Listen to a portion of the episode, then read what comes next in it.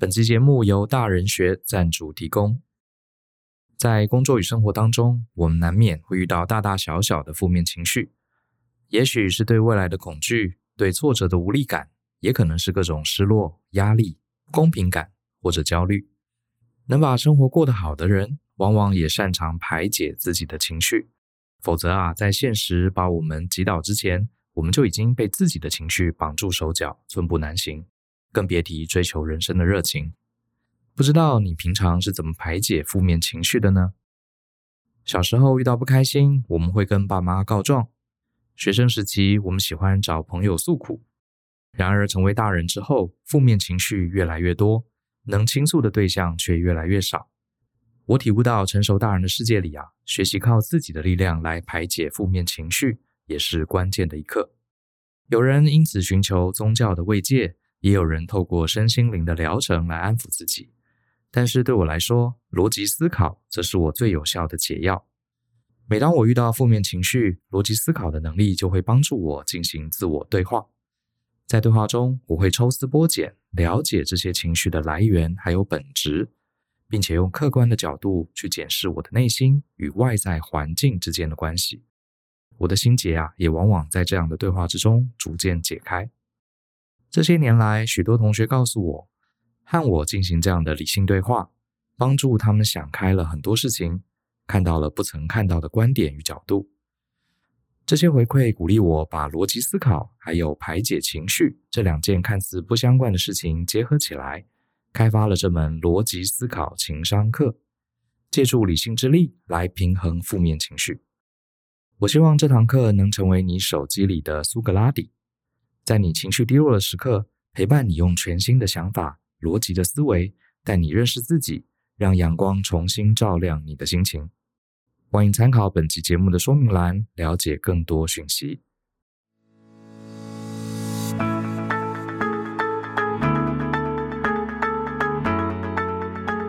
欢迎你收听大人的 Small Talk， 这是大人学的 Podcast。我是 Brian， 我隔壁这位是我们的特别来宾，我是 Joe。 好，今天是我们的四百集耶，谢谢大家的支持哈，一转眼就四百集。那我们就来一个简单的特别节目，今天我跟 Joe 又再度合体了，好，总要有一点特色，要不然以为每次都只有 Joe 或 Brian， 这两个人是不是其实并不熟？其实我们两个天天见面了啊，节目我们两个也都有一起参与，那只是这个分开来哈，这样子事实上就是比较轻松一点。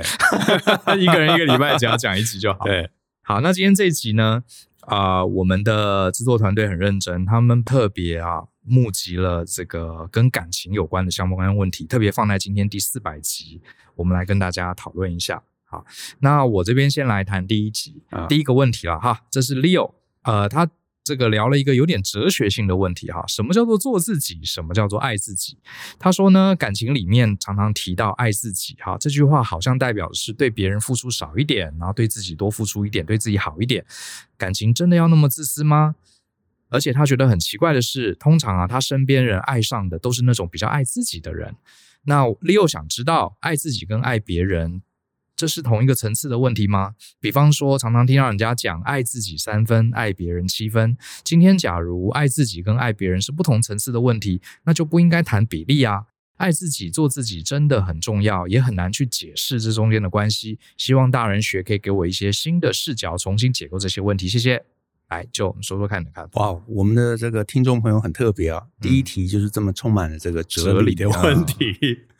呃，好，我我先说，我自己其实没有听过什么爱自己三分、爱别人七分这样的一个说法，我也没听过。对对对，嗯、所以我也不知道 Leo 是从哪里听到的。可是我觉得回头啊，来谈谈爱自己这件事，我倒觉得是有一点点呃，这个可以可以思考的一个点。到底什么叫爱自己？因我我其实小时候我也不知道，对，呃、就是我想说，哎，这个爱自己，大家不是都会爱自己吗？嗯。后来我慢慢发现，其实在恋爱中啊，有一些人他是过度牺牲奉献的哦，就是呃，你搞不好会看到，就是有些妈妈，有些妈妈就这样嘛，就是追着小孩的身边跑，对不对？就是你有没有饿啊？有没有这个冷啊？要不要多穿点衣服啊？你是不是这个要做什么东西？我我做给你吃啊？对。然后其实这些人他们活到最后他们没有一个自己的生活，嗯，那他所有的这个心理的关注力可能都在小孩身上，比方说妈妈都在小孩身上，都在老公身上，那久了久而久之，那这些人其实某种程度还是会有一个怨怼，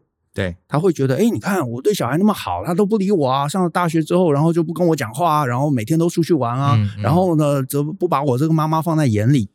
其实最后会有恨。那表示他其实好，我讲一下我的看法，嗯，那表示你刚讲这个例子啊，不管是妈妈也好或是感情中间的一端也好，他也是在爱自己啊，是他他他其实是希望透过做这种讨好的行为，对，我给你投资，你要给我回报，最后你没给我回报，我就不高兴了，就不高兴了。那表示他一开始呃对别人好，也是为了自己的私利嘛，也是为了自己的私利，这没有错。那只是说很多人就会劝他，嗯，就是说你其实可以多花一些心理的关注度在你自己身上。这是我后来理解，很多人在讲说你要爱自己，哦，你要爱自己那个出发点。就是你花太多心力在别人身上嘛，然后你又没有觉察到其实你做这些事情的目的是希望他也要给你等量的一个回馈，嗯，然后你最后后面就会不满。那我觉得这是假的爱自己，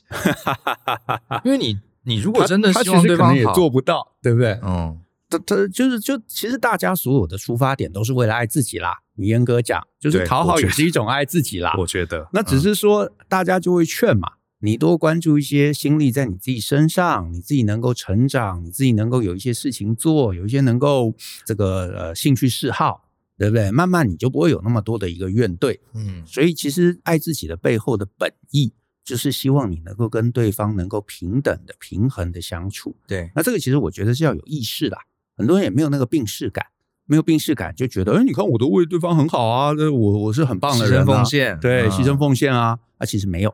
大家大家其实都是爱自己啦，没有人是不爱自己的。我也觉得，对对对对对对。所以这个议题，你真说它是假议题，没错。那只是说，就是劝每个人，你在这个关系中啊，你感觉到不舒服的时候，你稍微就退后一步，嗯嗯嗯，就是你做这些事情，你以为你是对对方好，其实没有，你是为了自己。那既然为了自己，然后你又没有做到对方想要的，那当然你就不会得到好的结果，不会得到好的下场。是，那要就是你退后一步。对不对？不要那么激动啊！不要那么过度投入，哎，搞不好还会事情有一些转圜。嗯，可是你说啊，你又你又做很多，然后你又很气，然后你又抱怨，你又啊找追着他这个骂，那当然最后不会有什么好结果留下来。嗯，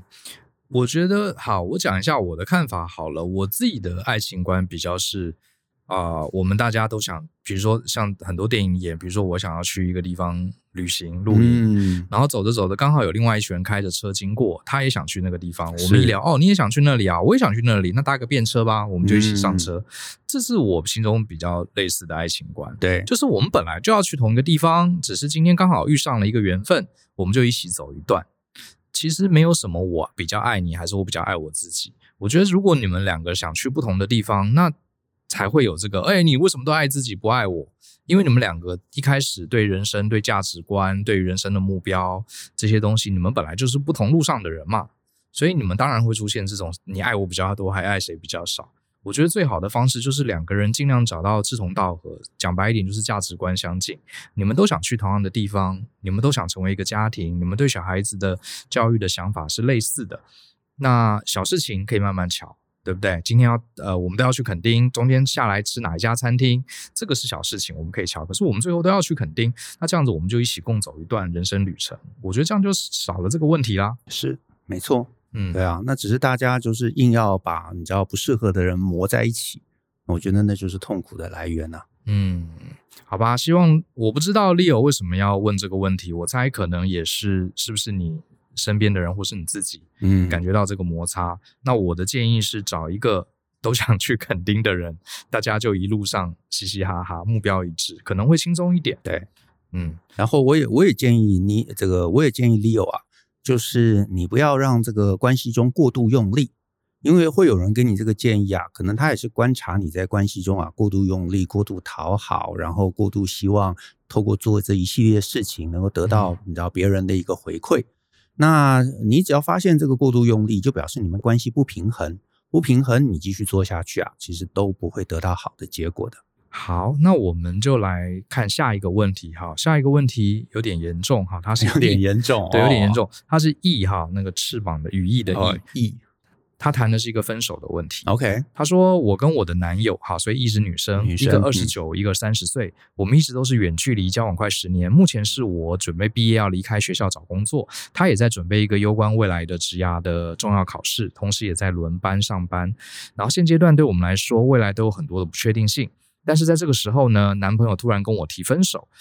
呃，说是我们相处上啊有很多问题，像是个性差异、生活步调不同、远距离等等。同时他也说啊，他希望我能不被他约束而追寻自己理想的工作。他说这段感情呢再持续下去啊只容易有恨。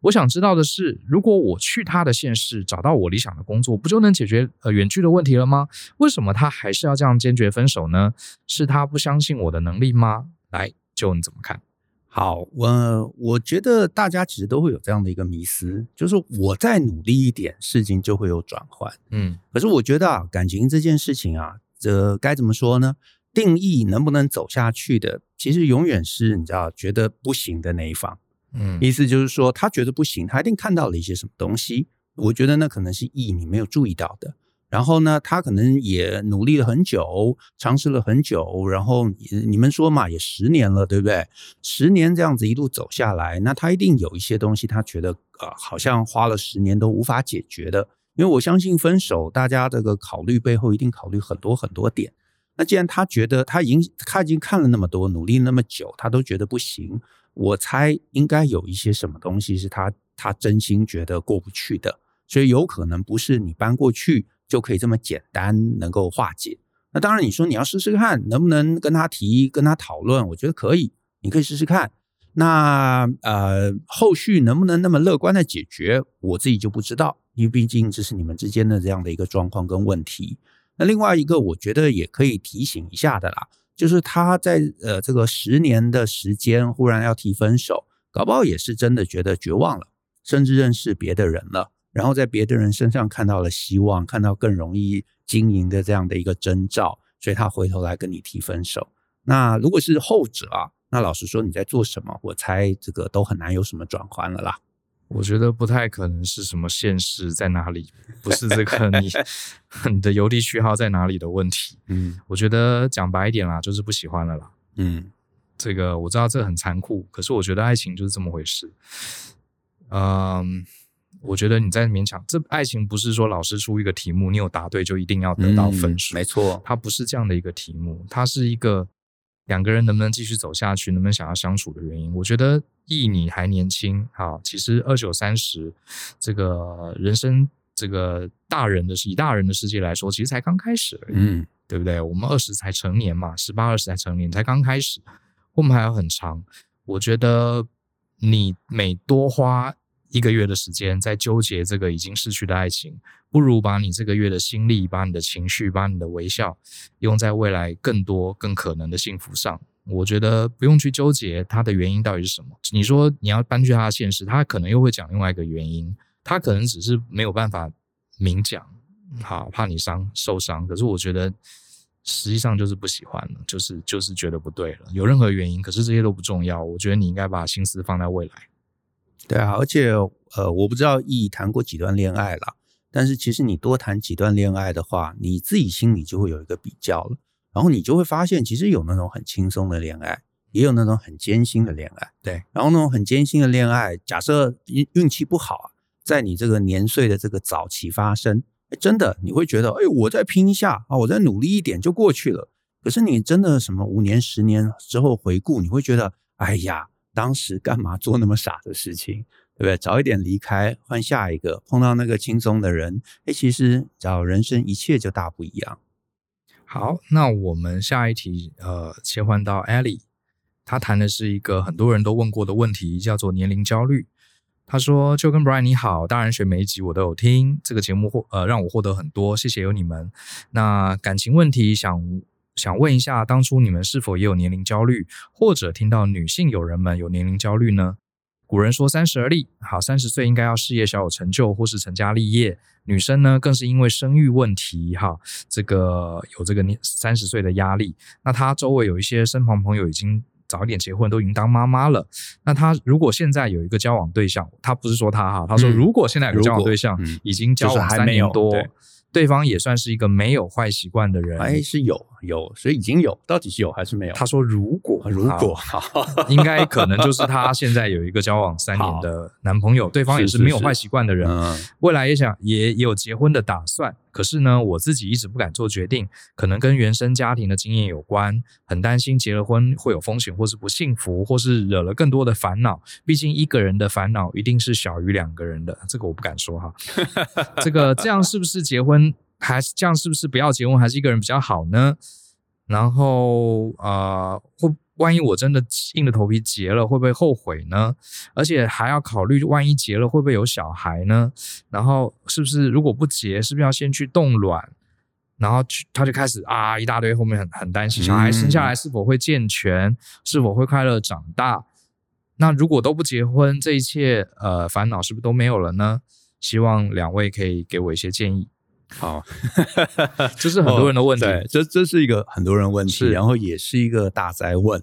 呃，我觉得一个一个来啊，年龄焦虑啊，年龄焦虑，我觉得难难免大家都会有年龄焦虑。然后我身边或者是我们学员，其实确实最大宗的女生会来问的，也都是啊，我三十几了啊，我到底你知道还没有男朋友，或者已经有男朋友，然后你知道到底要不要结婚，要不要生小孩，这类问题，我觉得确实很常见啊，然后呢，也也不奇怪。可是呢，我我在这件事情上面，我的观点啊，一直都是说，我觉得年龄不是这件事情考虑的观点，是有没有碰到那个合适的人。嗯、今天如果你碰到那个合适的人，然后你觉得是可以结婚的，是可以赌的啊，就是我们之前 podcast 其实有一集有一直在谈这件事嘛，就是你觉得你可以输给他，输给他你心甘情愿，你不会觉得心里不满，然后你觉得这样子输一辈子也没差的。然后呢，你觉得诶如果跟他一起生了一个小孩，你可以想望未来，你知道就算很辛苦你也觉得甘之如饴，那我觉得可以啊，试试看啊，为什么不呢？因为周围确实很多人也结婚啦，他们也没有过得不好啊。可是我觉得反过来、嗯反过来不成立哦，就是这样是成立的，反过来不成立，意思就是说哦，因为我三十岁了啊，所以大家给我压力啊，所以我好像应该要结婚，所以我就赶快去找一个人啊，相亲联谊找了一个人，然后也没有很喜欢他，甚至不认识他啊，我们才认识两个月，我就觉得啊，因为还可以啊，没有坏习惯，那就就嫁了。这个我觉得后面通常都是苦难艰辛的开始，嗯，因为每个选择它当然有好处，可是一定也有代价。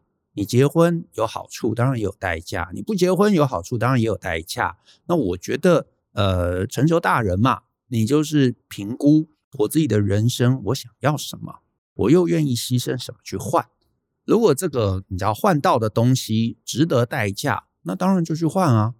不管这是你知道一个更高薪的一个呃行业，结婚、生小孩，甚至去搬到国外去住，任何事情我觉得都一样。你能不能得到你真心想要的那个东西？所以换句话说，你应该要问自己的是：我到这个年纪，我真心想要什么？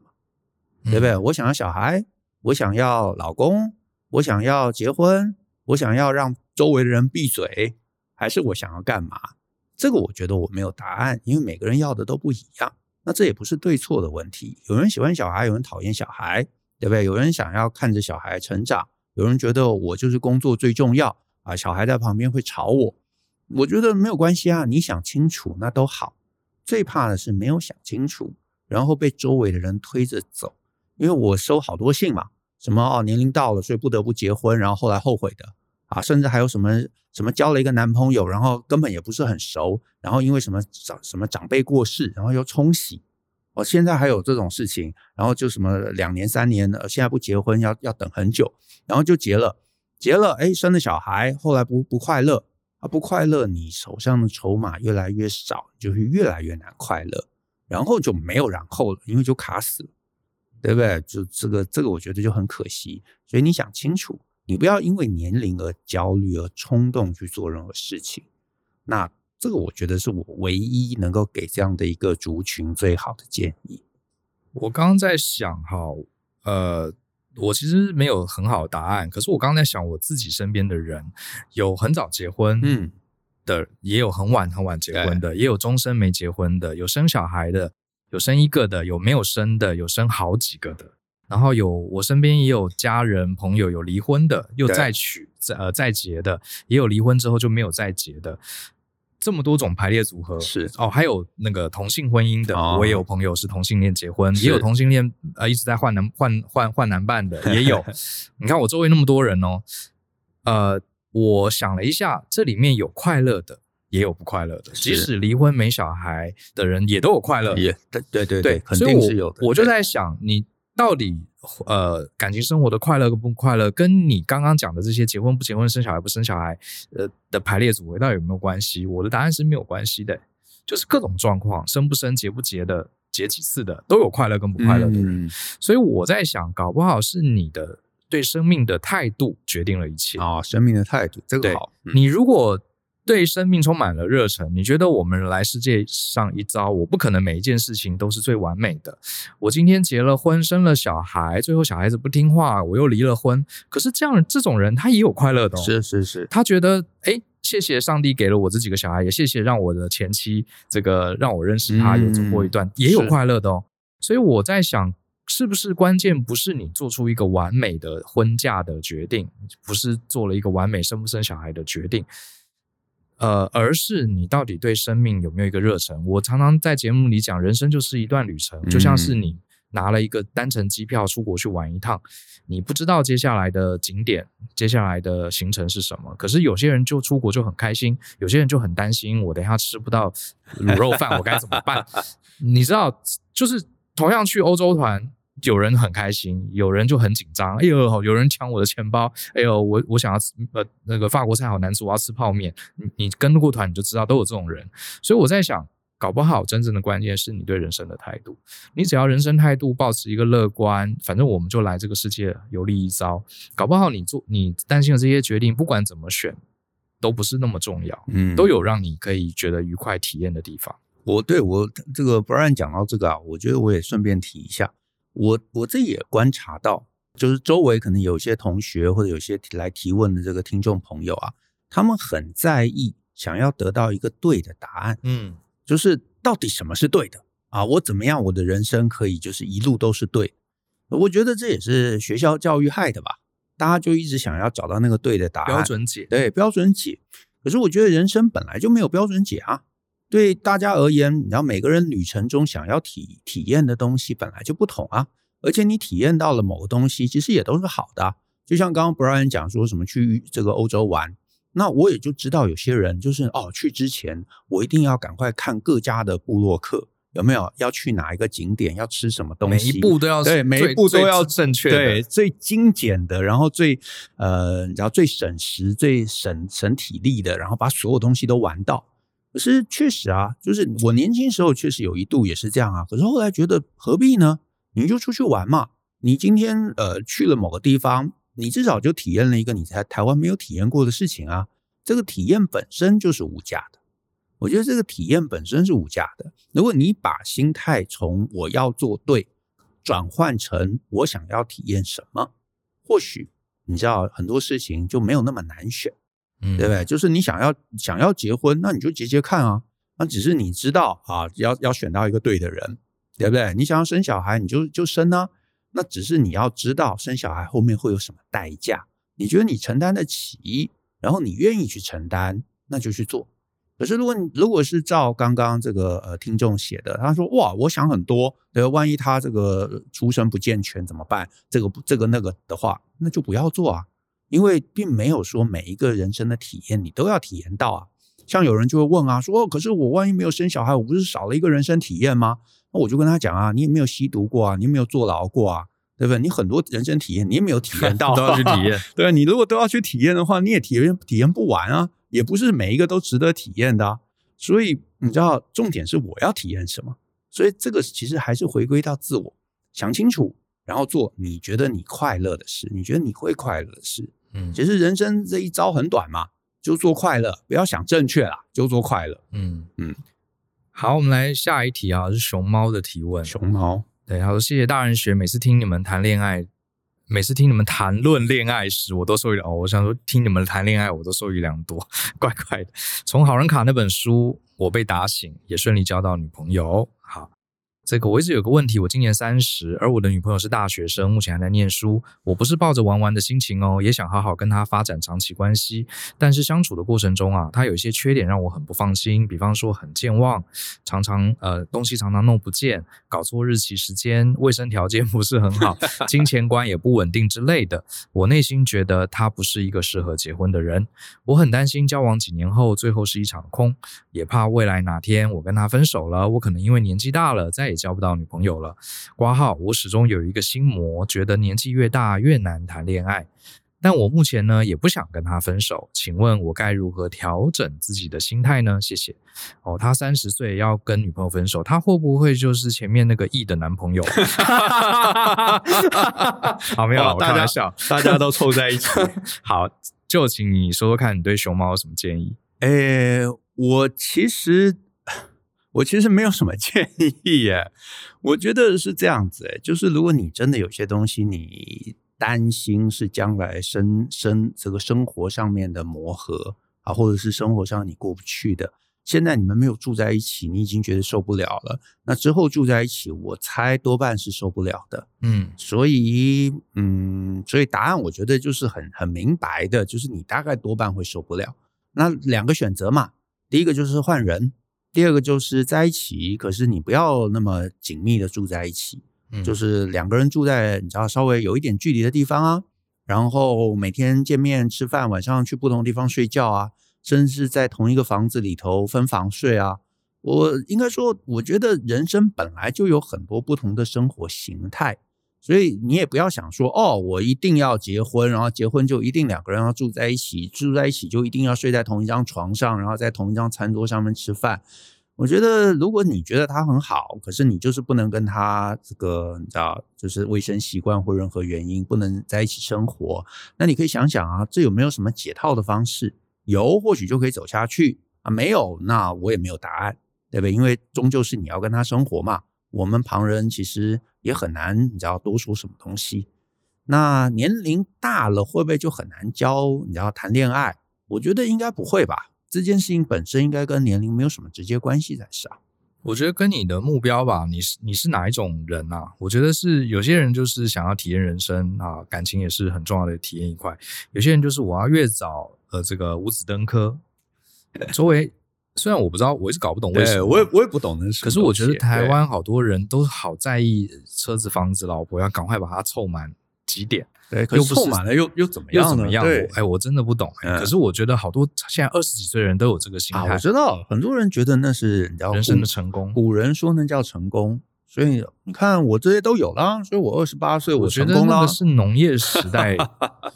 因为农业时代最重要的是什么？就是稳定劳动力嘛。是是。一个小孩子长大十几岁，赶快给他找个老婆。对。这个第一个，你的你家里的这些稻谷、房产就有有一个同姓氏的人可以继承嘛。对。然后赶快生小孩，小孩你就可以继承家业，对，就可以帮忙，就可以种田了。啊嗯，然后这个长久以来，这是这是一个财产继承跟农业时代的思维，就一直影响到现在。其实我觉得，哎，真的有些时候想想，我们这个时代是不一样的。不要，啊，不要。这个被这些老观念束缚，我都五十几岁，我都觉得觉得这些观念不重要。为什么很多二十几岁的紧抓的不放？这我也不懂。不过 anyway， 呃，我觉得我第一个直觉啦哈，我觉得熊猫是不是没有谈过什么恋爱？我感觉你对你现在女朋友的这些点，呃，呈现了一点，就是你其实不是很知道你自己喜欢哪样的人。什么意思呢？就像我自己，我知道我的另外一半，就是我在选我的对象的时候，有一些东西我是完全没有办法的。就算这个缺点是一个很小很小的缺点，比方说像你刚刚讲了，呃，很健忘，东西常常弄不见，这个我 OK 耶。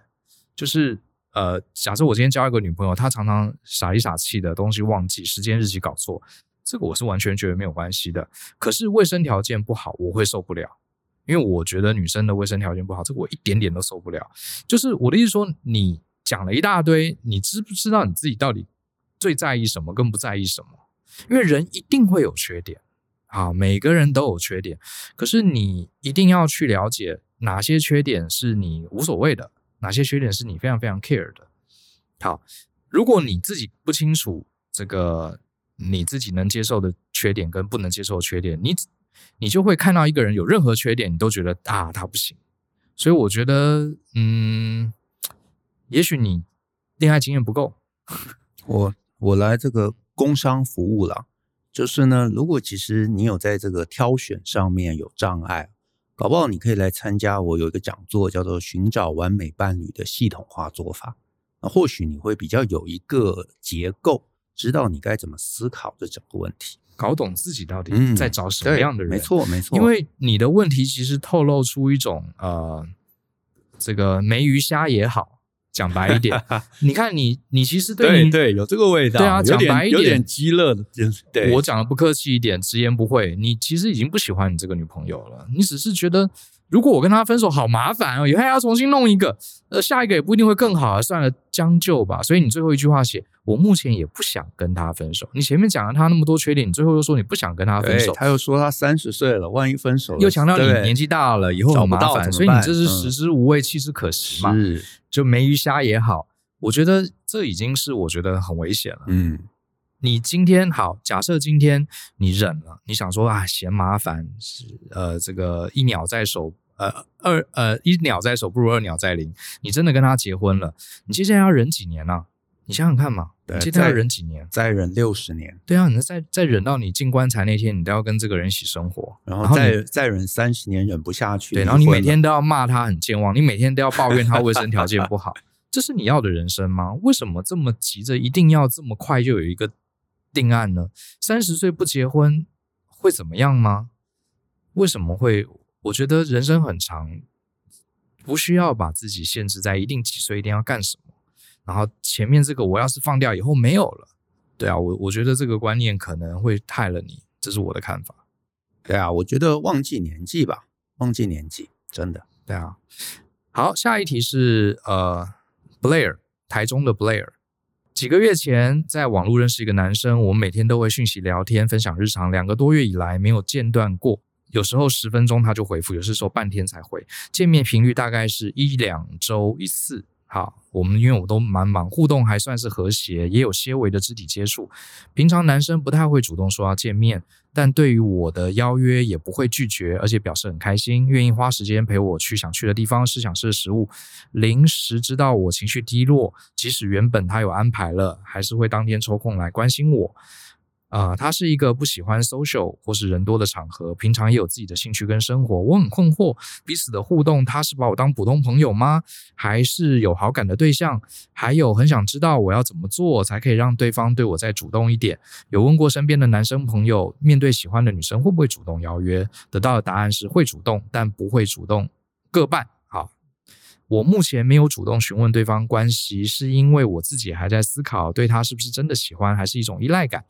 另一方面也不确定对方的想法，怕主动询问带给对方压力，或是现在的关系就破坏了。想请问Joe跟 Brian， 呃，我该怎么办？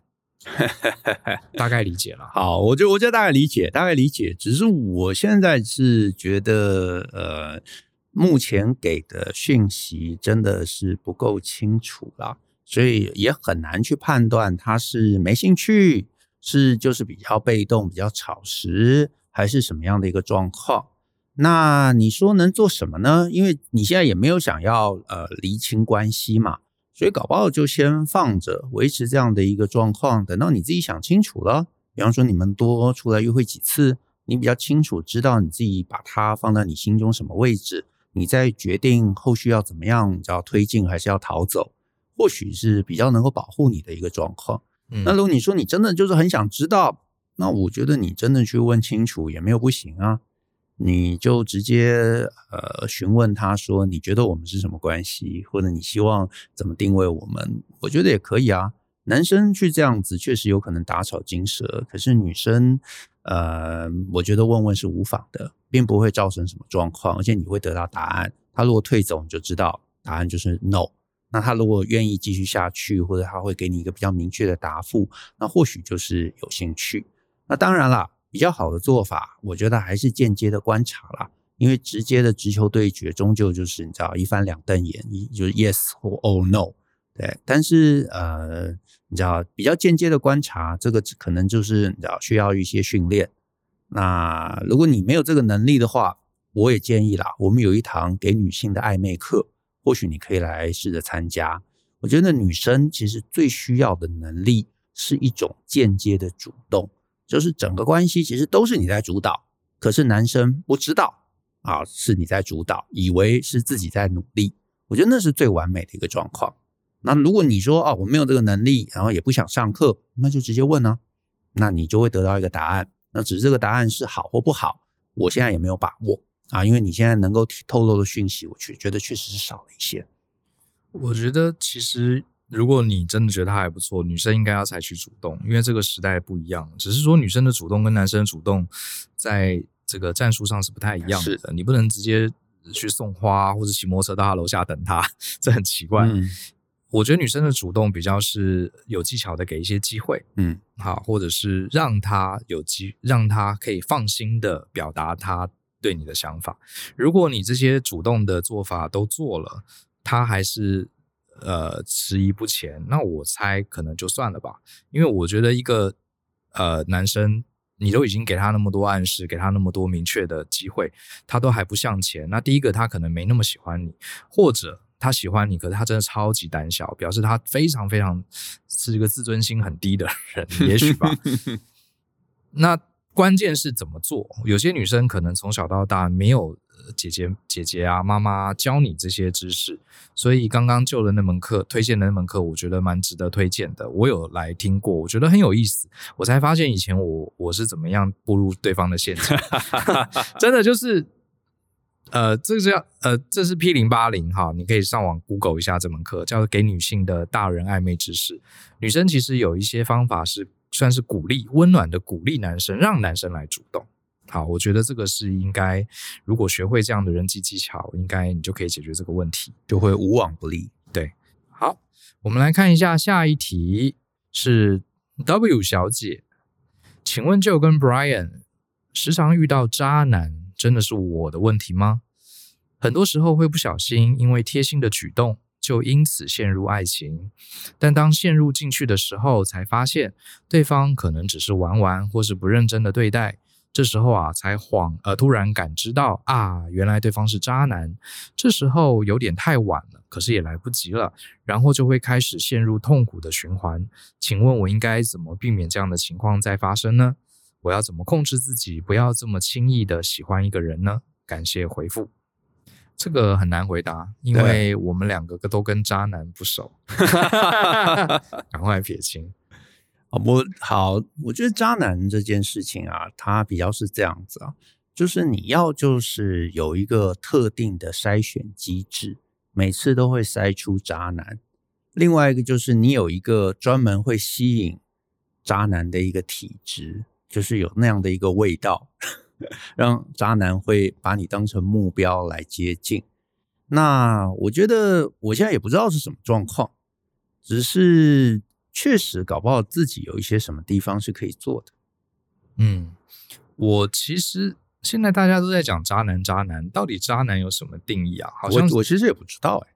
渣男好像有些女生只是把它定义成比较花心，可是男生都花心啊。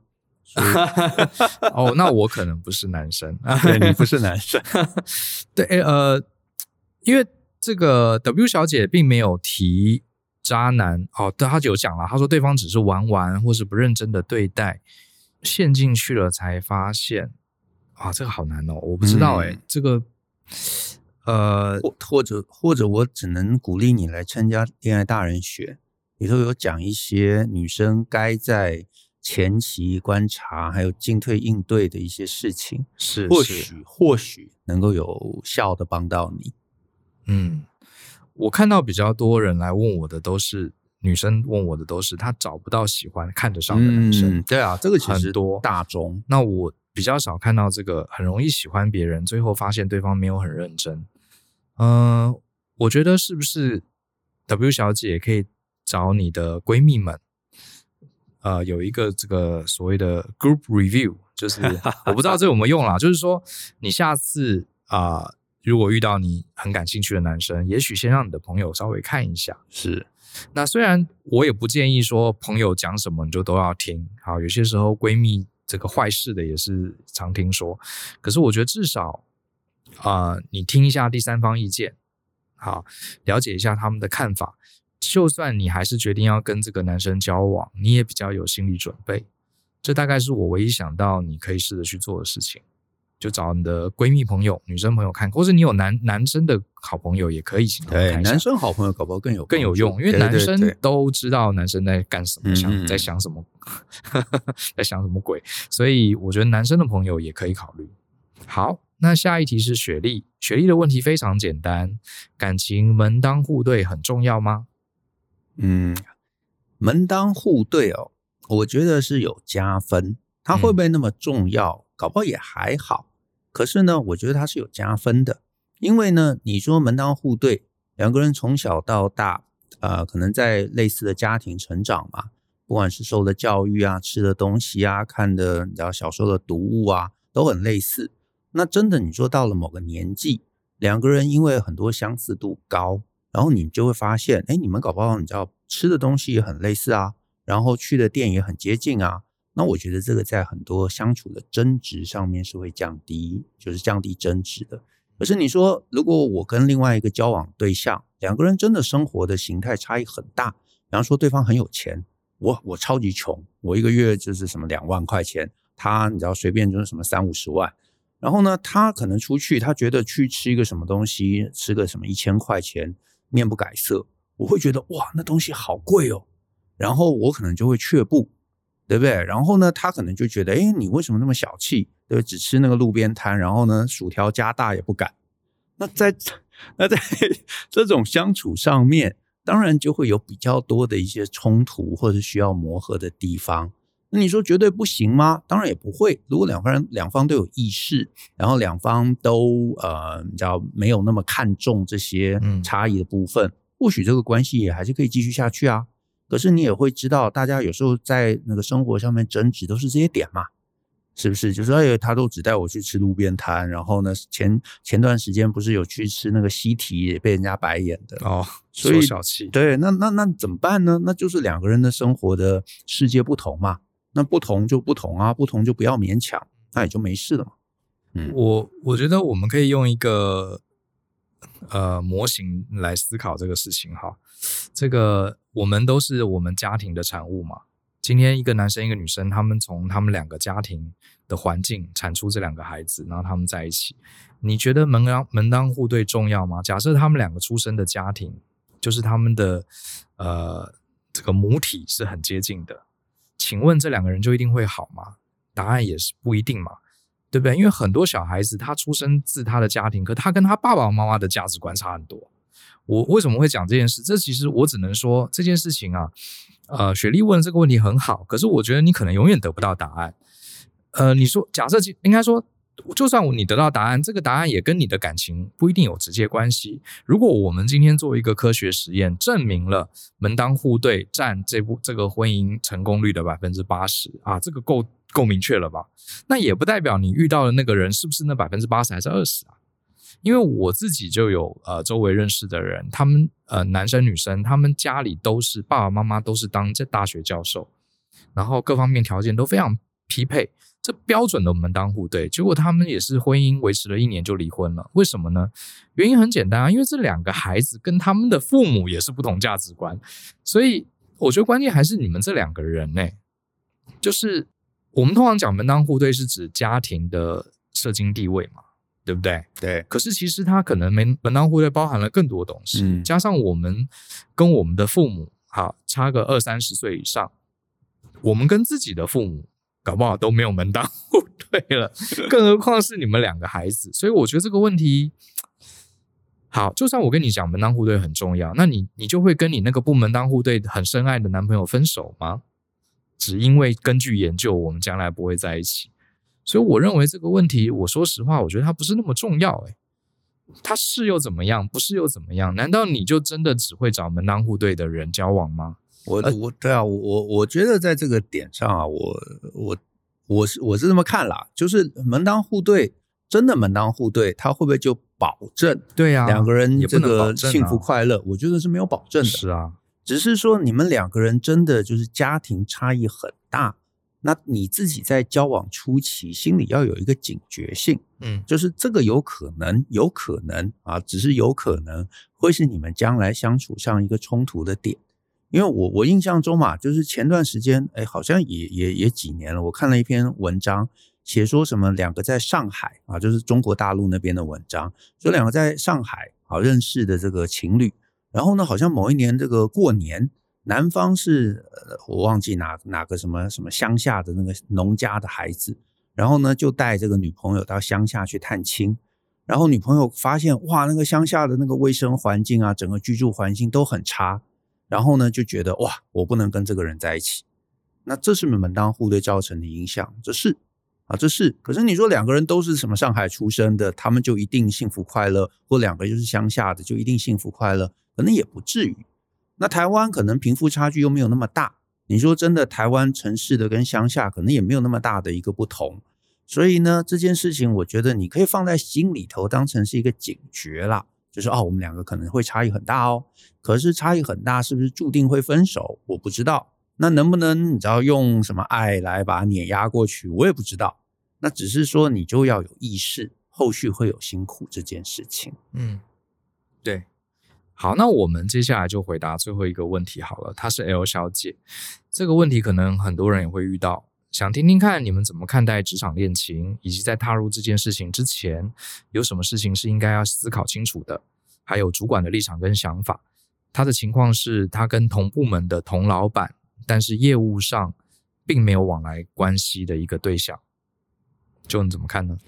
呃，办公室恋情。办公室恋情哦，办公室恋情我倒没有特别说好或不好，虽然我原则是建议你不要啦，因为它会帮你人生带来很多不必要的麻烦嘛，就是你的恋情周围的同事也都在看，也都在参与，然后顺利那当然就没话说，那通常就是会有一些小吵小闹嘛，那同事可能也会你知道冷眼旁观，当成大家这个茶余饭后的一个谈资，那这是你想要的我不知道。那甚至有些办公室其实老板也不一定那么支持办公室恋情，甚至你可能要冒险，要不被大家发现，或者是呃发现了然后你知道还有很多事情要去解释什么的。然后我觉得另外还有一个东西很麻烦啦，就是如果你谈了不顺利，两个人都在同一个办公室，你每天朝夕相处，他甚至还另外谈了一个新的对象，然后也是办公室另外一个人，那这个时候你怎么办呢？那很多人会来问我这个问题嘛，我通常能给的建议是你，你也不能怎么办啊，你要就是忍嘛，你如果忍不过去就离职啊。然后他说，可是我这个工作很好，对不对？那我就没有答案了、啊。这个也要，那个我也要，是都不能少，都不能少。那那我也没有答案啊。所以如果最安全就是，如果这个人也没有好到不可思议，那一开始能够避开，能够你知道找一个不是同一个领域的人，有时候其实反而后续人生会轻松很多啦。我基本上是认同Joe的看法，不过我用另外一种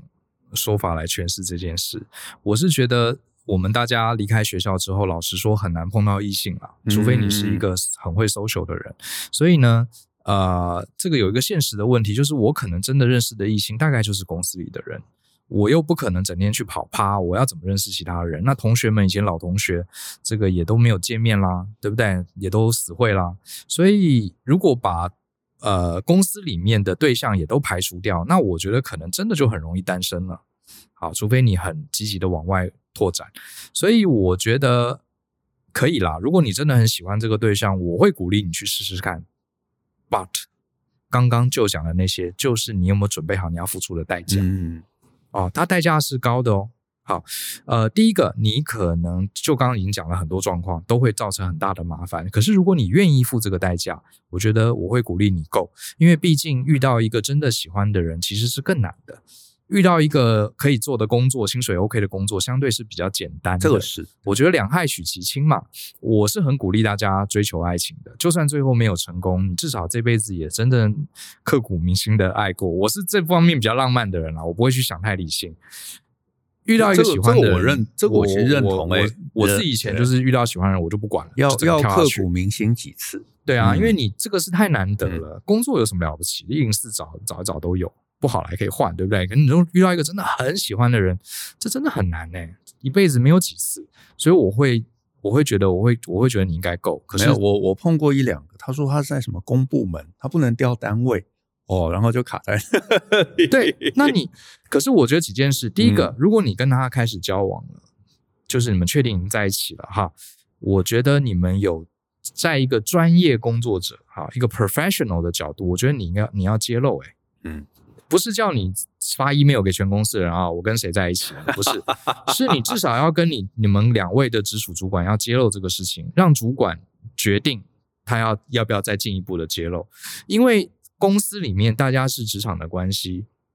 我们呃，可是你跟他有感情上的关系，这可能造成一些大家判断啦，呃，或是一些呃。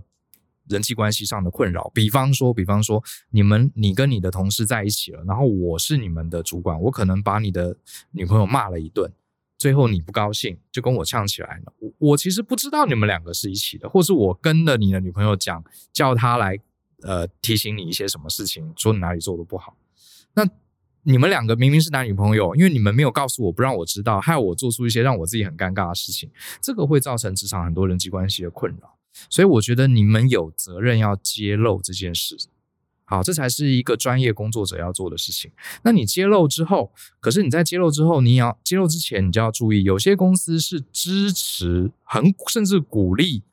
这个同人谈恋爱的哦。我知道我有些客户他们是很鼓励的，甚至员工内部结婚生小孩都还有奖励的，老板还很得意，你看我们公司今年又有第一又有一对了哈，很高兴。有的公司是很鼓励的，他觉得这样子增加员工的稳定性。有一些公司是不喜欢这样子的，尤其是一些金融公司，嗯、因为它会变得很复杂。比如说你你是基金经理人，你女朋友是会计或是业务，这其实是有一些利益冲突问题的。所以我认为，不管你的公司是怎么样，你要揭露，揭露完之后，你也要准备好承担代价。如果你的公司是不鼓励的，你们两个，你跟你的另外一半，啊，抱歉，你是小姐哈，你的你跟你的男朋友，你们两个都要有心理准备，至少有一个人要准备随时离职。好，呃，你不能什么都要，我得说，你又要两个人在受到公司的认同，你又要我们可以上班的时候谈恋爱，你又要我们各方面都很好，又要大家都不知道，我觉得这个是不合理的嘛。成熟大人都知道，我们可以想要很多东西，可是我们也要准备好付出代价，这是我的看法。好，那今天我们哇一下也回答了好几个问题哈，嗯、这个这是我们的看法，我先讲哈，先打个预防针，我们的看法并不代表一定是对的，因为每个人的人生不同，对不对？我只是分享一下我跟Joe怎么看，那我希望大家还是要自己去思考，自己去努力。那我自己对我自己的人生看法是，人生老实说，它呃没有一个标准答案。你就算什么都做做对了，最后的结果你也不一定真的会开心，嗯、它真的就是一个很麻烦的游戏，你真的是得相信自己，然后抱持一颗我来旅游，我努力体验人生，错了我就改，错了我就学到，人生不是呃那句话怎么说来着，人生不是学到学到就是哎不是哎不是得到就是学到 OK，哎、对对，好像是这样，人生不是得到就是学到，呃而且我我觉得只要你不要犯下这个滔天大错，不要故意去伤害别人，几乎很少有人生的错误是后面不能调整回来的。那你什么都做对了，最后呃都都照着别人的答案去走，最后呃自己对人生没有任何的看法，就像白活了一遭，我觉得这不是更可惜吗？所以我希望大家可以相信、思考、勇于改变。好，我们试着去把自己的人生啊，呃、让它充实，有一个更好的体验。嗯，我觉得真心想想吧，你的人生要什么，就是不要太在意标准答案。因为我自己看了，其实我们收到很多很多问题，那有些问题我觉得其实你知道这个我们很难很难很难给什么建议，因为就是来问说到底 A 对还是 B 对，不是其实都可以啊。感情中我觉得没有对或错，比方说好多人来问的问题是我到底该不该结婚，或者是我的男朋友不想结婚只想交往，这样对吗？我觉得这没有答案啊，就是如果你们两个人都是同样的价值观，都觉得结婚很舒服，或者都觉得不结婚很舒服，那就没事啊。那而且呢，而且这种问题老实说问我们也没有用啊，我们说该结婚或者不该结婚，难道你拿拿这个去说服你男朋友他就会听话吗？就说你应该要娶我所以这些东西其实不是不是问了得到一个标准答案来心安的，